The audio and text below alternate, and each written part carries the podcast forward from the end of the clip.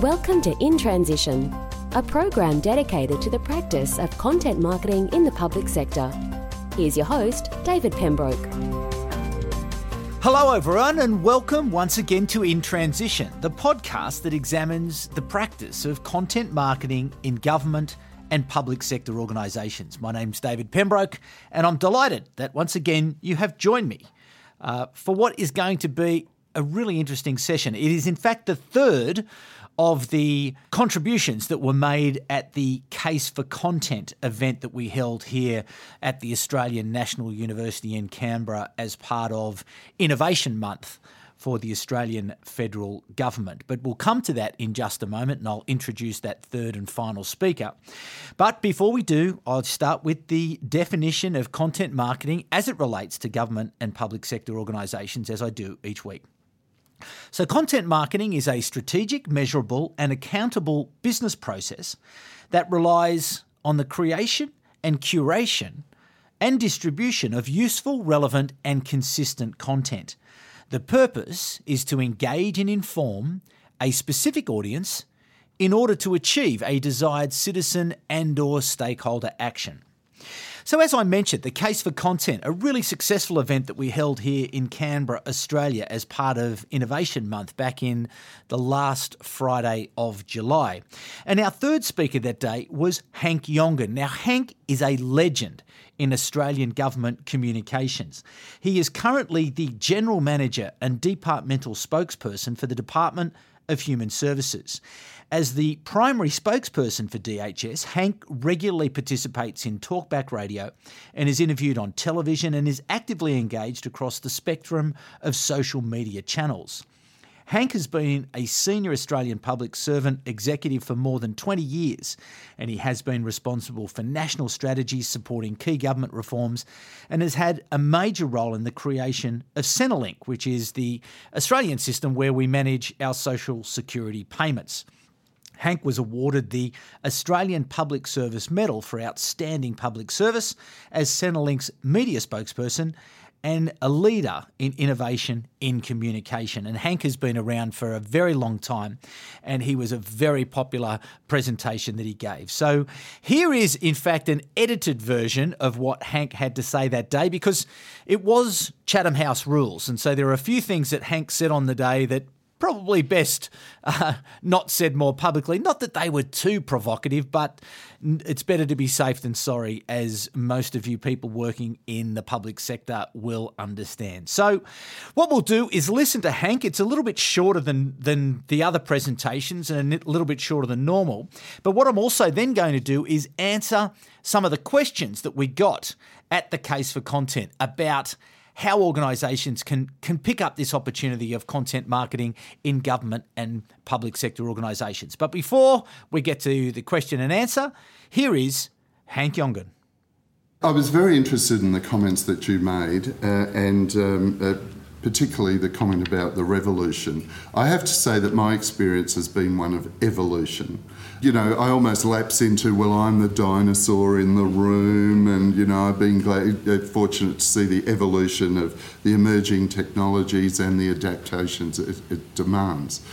The good news is that I was flexible enough to embrace them as they emerged. I still remember a conversation within the department many, many years ago about the fact that we should have a web page and that someone in IT had created one. And I thought, hmm, I don't think that's right. And that was my first battle with emerging technology. I wanted the web page. It, was gonna, it had to be our web page because it was a communication tool rather than an IT tool. So those I've been through those battles. And I have to say, the other thing about content marketing is when you talk to traditional communicators, they say it's what we've always been doing. Uh, and, and I agree. Uh, it is true because my whole career has been built on right information, right channel, but delayed communication. And that's the big difference because what we're dealing with now is immediacy, expectations from the community that we respond in a timely manner. And I have to say that within government, certainly within my department, that's, that timeliness issue still poses some challenges for us. Fortunately, the case studies that I'm going to show you, we we were able to get a business area engaged where that timeliness became one of the crucial elements. And the other thing I have to say about this is yes, it is all about the same sort of traditional communication we've always done, but some of the elements that you still need to do it effectively exist.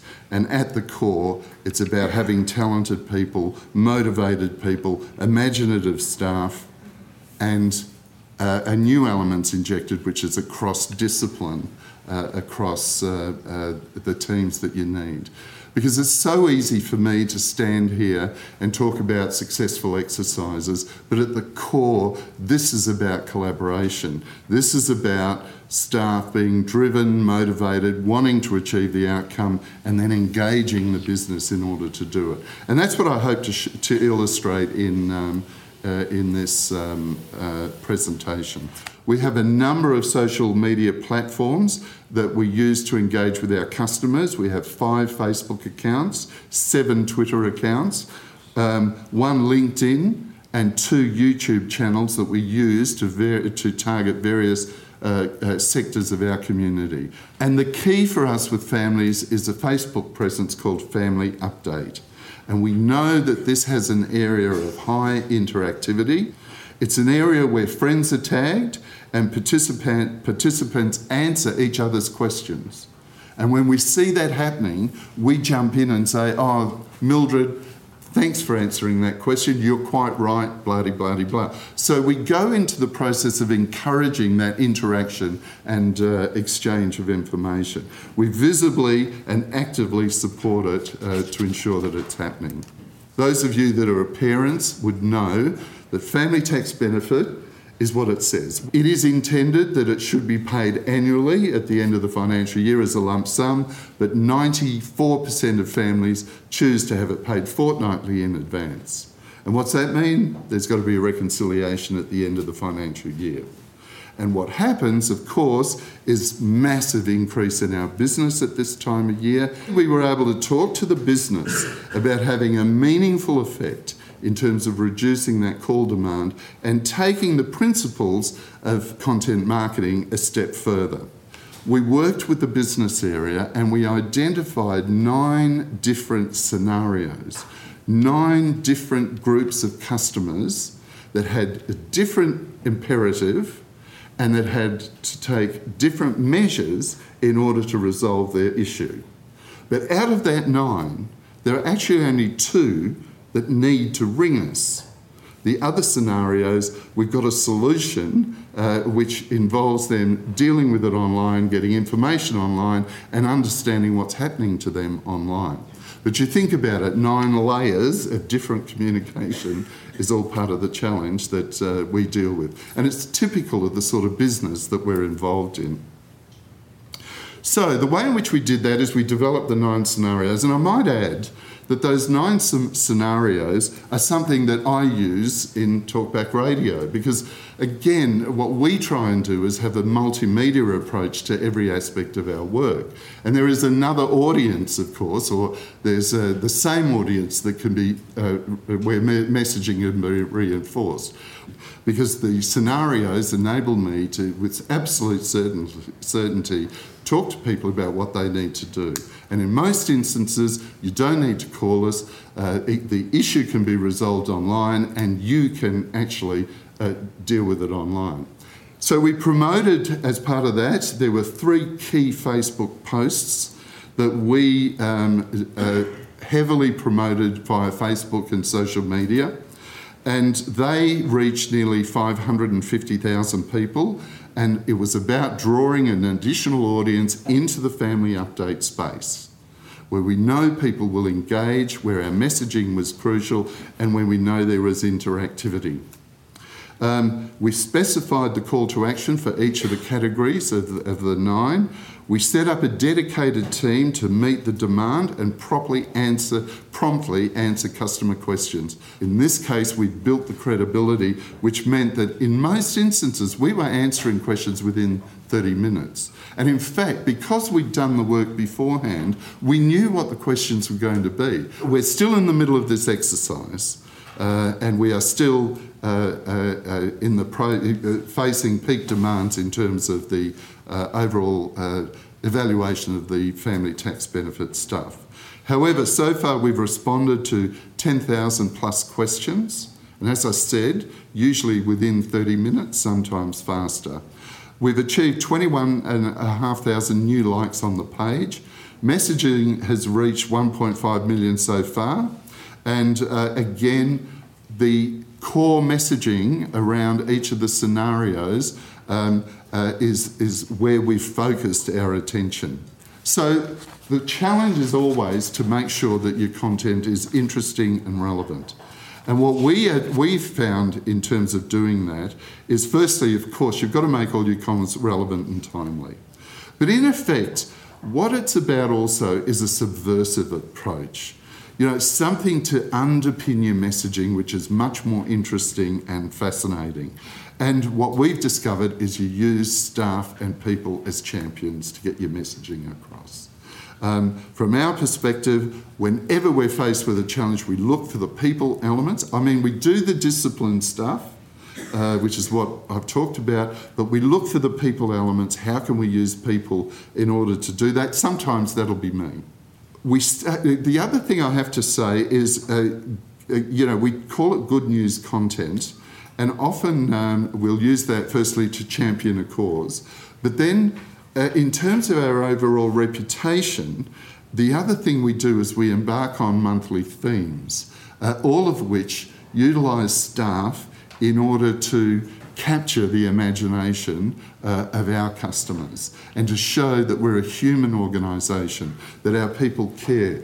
You know, I, whenever I'm out in the network, I'm amazed at our staff who, uh, in my view, deliver fantastic services despite us here at the centre.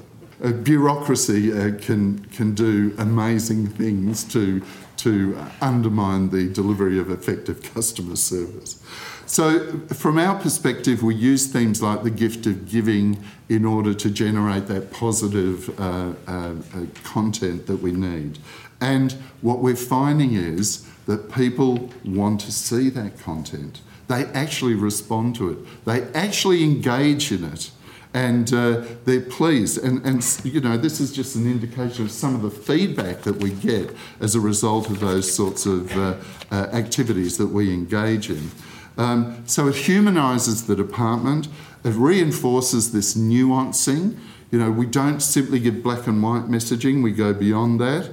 The one thing that I haven't talked about is the fact that we're increasingly em- uh, em- engaging in the use of much more media content. You made the comment earlier that you know we all become a production house. We've actually been a production house in DHS for a number of years. We've got a TV studio, we have video capability. So I just need to talk about the fact that our use of video and rich media is also part of the mix that we use. And look, it's I'm not being too subtle, you know, there's nothing like a puppy um, uh, to engage. And what we've done within the department, if we've sponsored a guide dog puppy, the staff donate money towards uh, uh, the puppy. They've entered into a contest to name the puppy.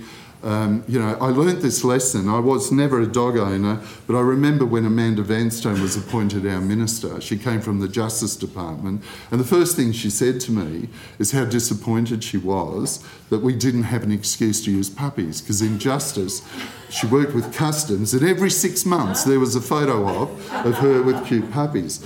I never quite understood that. Three years ago, I got a dog of my own. I'm, I'm captured. Um, so, so look, I, I, again, the point I'm making is uh, you need to diversify the range uh, and nature of the material that you're getting across. Um, the other side effect, the other aspect of using staff as heroes, uh, which is really important, is it actually has an effect on your staff. Your staff love reading about other staff it does engender a sense of pride in the organisation and it also contributes overall to the reputation management of the organisation. I mean, we're a department that do a tough job, we're not soft and cuddly, but what we are doing is by engaging with people and demonstrating to them that we're not the cold bureaucracy, slowly but surely we are shaping those perceptions. Thank you. So there you go, Hank Jongen. Very, very popular uh, presentation there, and uh, fantastic examples of how to use content uh, in, in, in a range of different ways. But I, my particular favourite was you know the way that they used it to solve that business problem around the call center to be able to you know use content to explain, to educate, to change that behaviour, and actually to have that case study that they're now able to realise and understand those benefits, but also to quantify those benefits to show the direct return of getting involved in content marketing. So, uh, a very big thanks to Hank Jongen, a very big thanks also to Kim and Trish, who we've heard over the last couple of weeks, and there will be more case for content um, events from Content Group in all sorts of different um, shapes and sizes as well. You know, we want to do smaller ones, medium sized ones, but continue the education process as more and more people uh, continue to adopt the practice of content marketing uh, in government and the public sector. Now, look, I do want to answer some of those questions, but just before I get to that, something really exciting has happened for uh, Content Group, and I certainly hope for you as well uh, in government public sector organisations around the world. We have just received a federal government grant here in Australia. And the research, it's a research and development grant because what they've done here in Australia is one of the problems that they've identified as part of the sort of innovation ecosystem is the disconnect between business and academia. Um, academics are great at solving problems and researching and understanding what's going on, but often they're trying to solve the problems that they think are particularly interest uh, are of particular interest to them. So what the federal government here in Australia has done is to say, well, that's great, and yes, there'll be still money for you to do that, um, you know, uh, elementary research that really. Um, important research that academics have done for a long time. But what they've also said is okay, here's a bucket of money now that we're going to put in the hands of business, and then business can take their problems across to academic organisations and solve those problems. So we applied and we were successful. And essentially, what we've done is, as you know, we have a process and we understand this content marketing process, but it's grown up out of our uh, practice, I suppose, and there's not that evidence based, that theoretical underpinning uh, that we would like to see to bring the rigor to it, which will help for the further adoption of content marketing as a as a practice and as a process for government and public sector organisations, not just here in Australia, but indeed all around the world. So. Uh, last week, we got the the notification through from uh, the federal government that yes, we believe that this challenge of governments communicating more effectively with citizens and stakeholders is worthy of further investigation. Uh, we have partnership with the Australian National University, and we've agreed uh, to terms on what that is going to look like. So it's likely to take us the next ten months or so as we really, you know, pull apart and stress test uh, the methodology that we've come up with and try to look to those theoretical and evidence based underpinnings uh, to try to really build out this process and make it even stronger, more rigorous, and then more able to be uh, to travel further because of its you know the framework that it'll be sitting in. So that's going to be a really exciting uh, process for us. And I think as part of this podcast series as well, I think what we'll do is engage our academic partners along the way and discuss uh, some of the things that they're finding and understanding so we can all learn from it uh, along the way.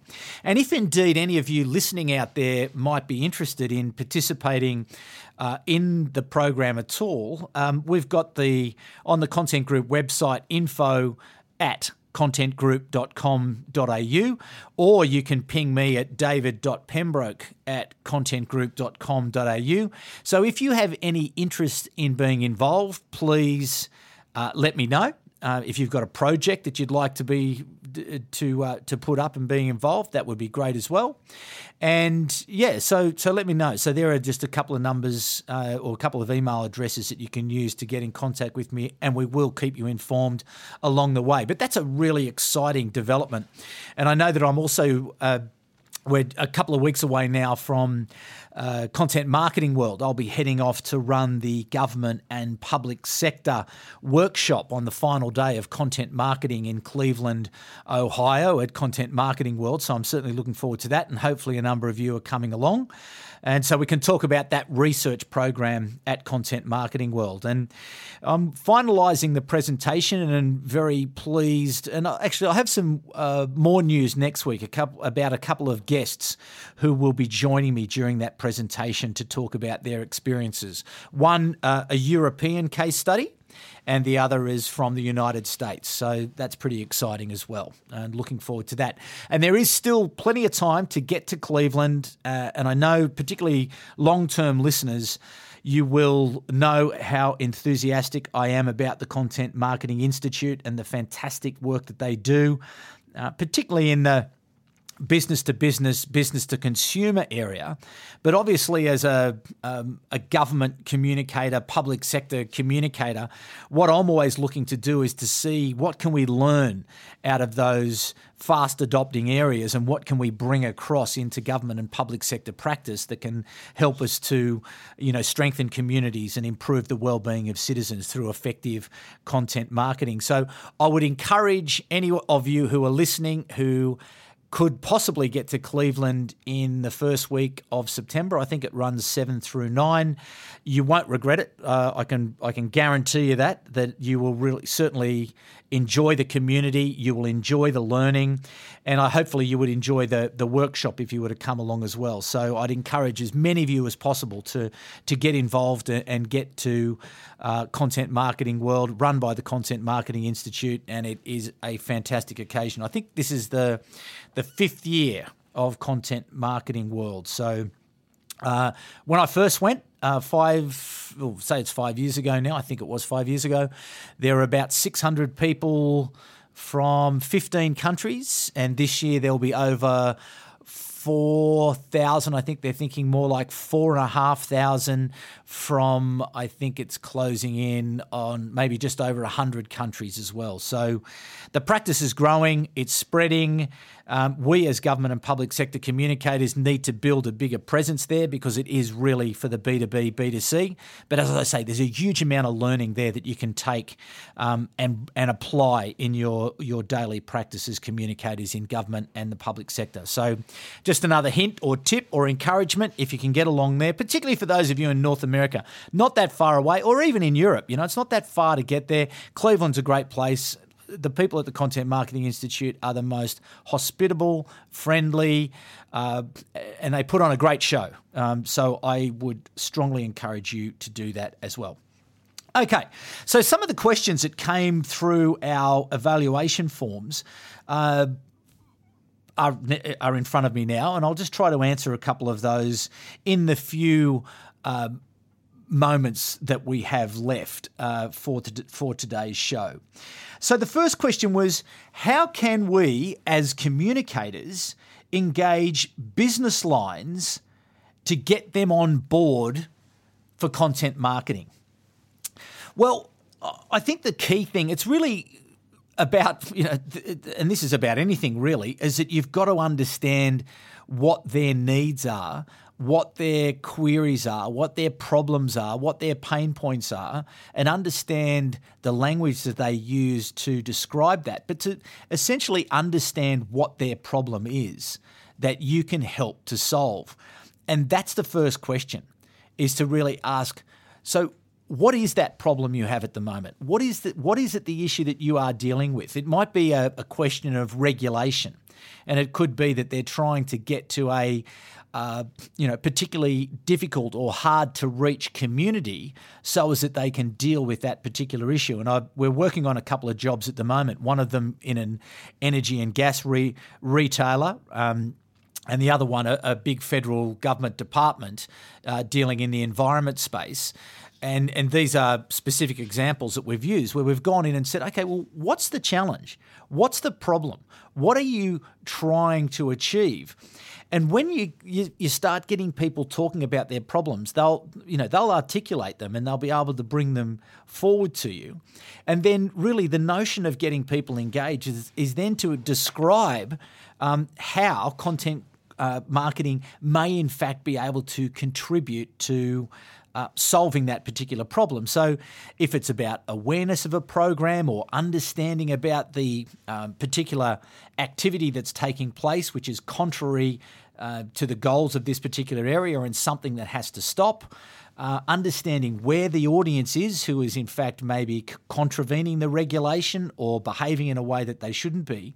So then taking them through that process and thinking about okay, what's the story that we need to tell? Who are these people? Where are they located? How do they get their information? Who influences them? So these are basic strong business principles that are underpinning that content marketing process, which was really a, an adaptation of strategic communication planning um, from years ago. So understand it from their point of view. That's the way that you will build that understanding and then start to find a small opportunity. Don't try to solve the whole thing at once and think that you're going to get the whole thing done. Try to carve off the piece or the smaller part of the challenge or you know the minimum viable product if i could use that um, you know fast becoming cliche in terms of the way that we develop solutions but find that minimum viable um, problem the smallest possible problem that you can solve and then describe to that client how you're going to solve it with content marketing or how you're going to contribute to solving the problem with content marketing and get the project up. So, speak in their language, understand what their problems are, describe how you might be able to help, and then find a way that you can then prove the case for content marketing, and then from there you should be able to get uh, great success. But start those conversations and start listening and and really hearing what those issues are and seeing what you can do from there. Okay, the next question that I've got. Um, and I've got about five minutes to go. I've just got the uh, five minutes, so we'll we'll just uh, keep going here for the next five minutes or so. Uh, where does content marketing sit in terms of risk management?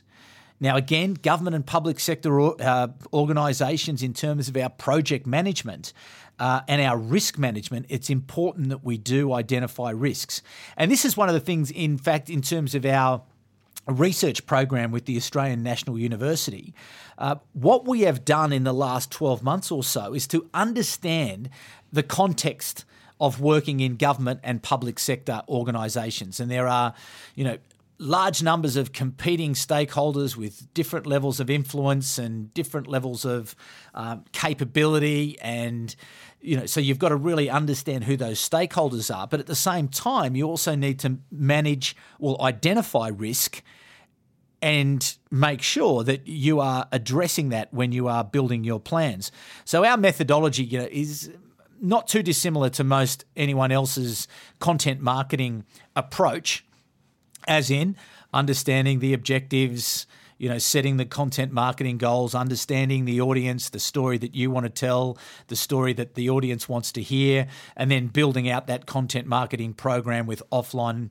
channels, online channels, um, the choice of different types of media, be it video, audio, stills, text, and graphics uh, putting the editorial calendars together and then measuring and evaluating against those goals that you'd set yourself, which are related to those objectives and the behaviours that you're seeking to achieve through those objectives. So, but what we what we found as was what we needed was a, a more rigorous rigorous framework to put around that methodology.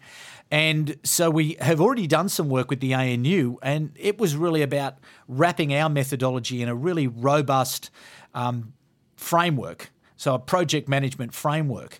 And that includes, at the earliest stages, understanding and identification of benefits and benefits realization, then really very strong project management framework around it. But inside that project management framework is this idea of risk, risk identification, and risk management. So in our process now, we undertake a very clear identify identification of what are the risks of being involved in content, but then also how are you going to mitigate those risks. So, and there are ranges of, of ways that you can uh, mitigate risks through better communication, uh, better understanding, greater awareness. And there are sometimes things that you understand that, well, okay, that's a risk that we're not prepared to take. So let's make sure that we consider that in all of our planning. But it's also important to understand that with risk, the other side of risk is opportunity. So if someone asks you about risk and risk uh, risk management, be sure to understand that if you're going to go down that path, you also want to be talking about opportunity identification and opportunity management as well, because it is the other side of risk. Because if you take a particular action, yes, there could be the risk that flows from it. But conversely, there's also the opportunity that's going to drive from that as well. So, making sure that, yes, we want to be talking about risk, but we also want to be talking about opportunity and taking up the challenge of identifying what are some of those potential opportunities that could flow from us by engaging in this publishing, this creation and curation of useful, relevant, and consistent content that is meeting the needs of those specific audiences that we're seeking to engage in. Because if we can move them along by producing this great content, by impacting on their behaviour, hopefully we're going to be able to uh, achieve better outcomes, both for the community and also for those individual stakeholders and for ourselves as we are commissioned uh, to do those things. Just finally, uh, a question there about changing attitudes at the executive level. Well, really, I, I, think that goes back to my first answer there about engaging business lines. I think the thing that executive levels understand is problems. Uh, they understand budgets, they understand priorities. So it's so very important that you understand what it is that is keeping them up at night? What are their biggest issues? What are their biggest challenges? And how can you bring the content marketing process to the table and present it in such a way that it makes sense to them?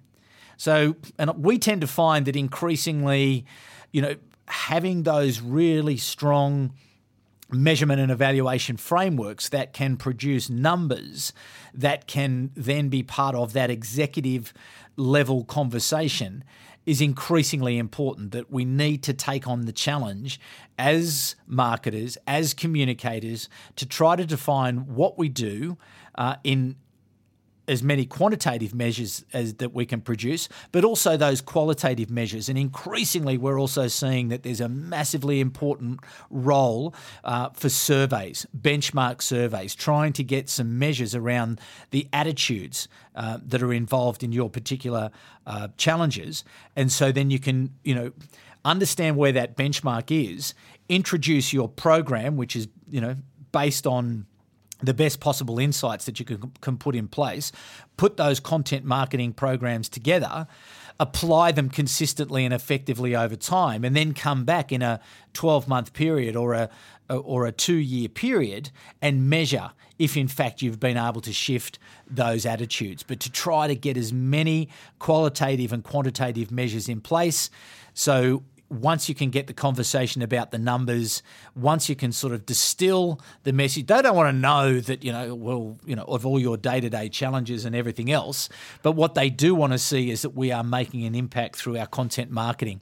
And I did say this at the case for content that I've seen the future of content marketing and it involves maths. So I know it's not great news for me because it's not my thing, and for probably many of you who've traditionally been in communications, it's not why you started to go down this path. But uh, unfortunately, that's where we have to be, and we have to take up the challenge, and we have to get ready um, to be as accountable as we possibly can. And the best way to do that is to try to put together a coherent um, strong set of measures um, where we can measure the, the impact of our creativity and our imagination and our ability to tell great stories uh, to impact on the behaviours of those audiences that we're seeking to reach, influence, and engage. Okay, so only three questions there. Um, I did get some feedback a couple of weeks ago that people uh, did enjoy the question and answer session as well. So, what I might do, I might do that again in another couple of weeks, is just go through the rest of these questions that were there from the case for content. So, if you do have a question, um, if you have a suggestion of someone who you would like us to interview, I heard this on a podcast the other day, Ezra Klein's uh, podcast um, on the Vox. Uh, network. And he was saying to his audience, you know, if you've got any suggestions, let me know. So I think that's a great idea. So info at contentgroup.com.au or david.pembroke at contentgroup.com.au. Perhaps you're a listener and you'd like to be on the show. Happy for that. Or if there's somebody else you think that would be great to interview who's got some insights, love to hear about those people as well. And also, I know I've said this before about you know not wanting to, you know, uh, impose on the audience to give us a, a, review or you know or to share it around or spread it around but all the podcasts that I listen to, everyone does it. So if you you know if you could nudge somebody and think that there's some value to them to let them know that it's here, that'd be great. If you could sign up to our newsletter at content contentgroup.com.au. That would be fantastic as well. If you could give us a review on iTunes or Stitcher, that would be much appreciated as well. Um, but, you know, if you can't do it, don't worry about it either no great hassle. Because I like doing it, and it doesn't matter whether we get reviews or not, we'll be turning up and seeking to uh, create some value for you in the weeks and months and years ahead. And I'm really excited about this research program at the ANU. That's going to be great. I think that can be, you know, as we set to, you know, build out this uh, standard that we can all be using over the years ahead. So, anyway, thanks again. Uh, thanks for your time. Thanks again to Hank for his contribution to the case for content. And I'll be back next week. Bye for now. You've been listening to In Transition, the program dedicated to the practice of content marketing in the public sector. For more, visit us at contentgroup.com.au.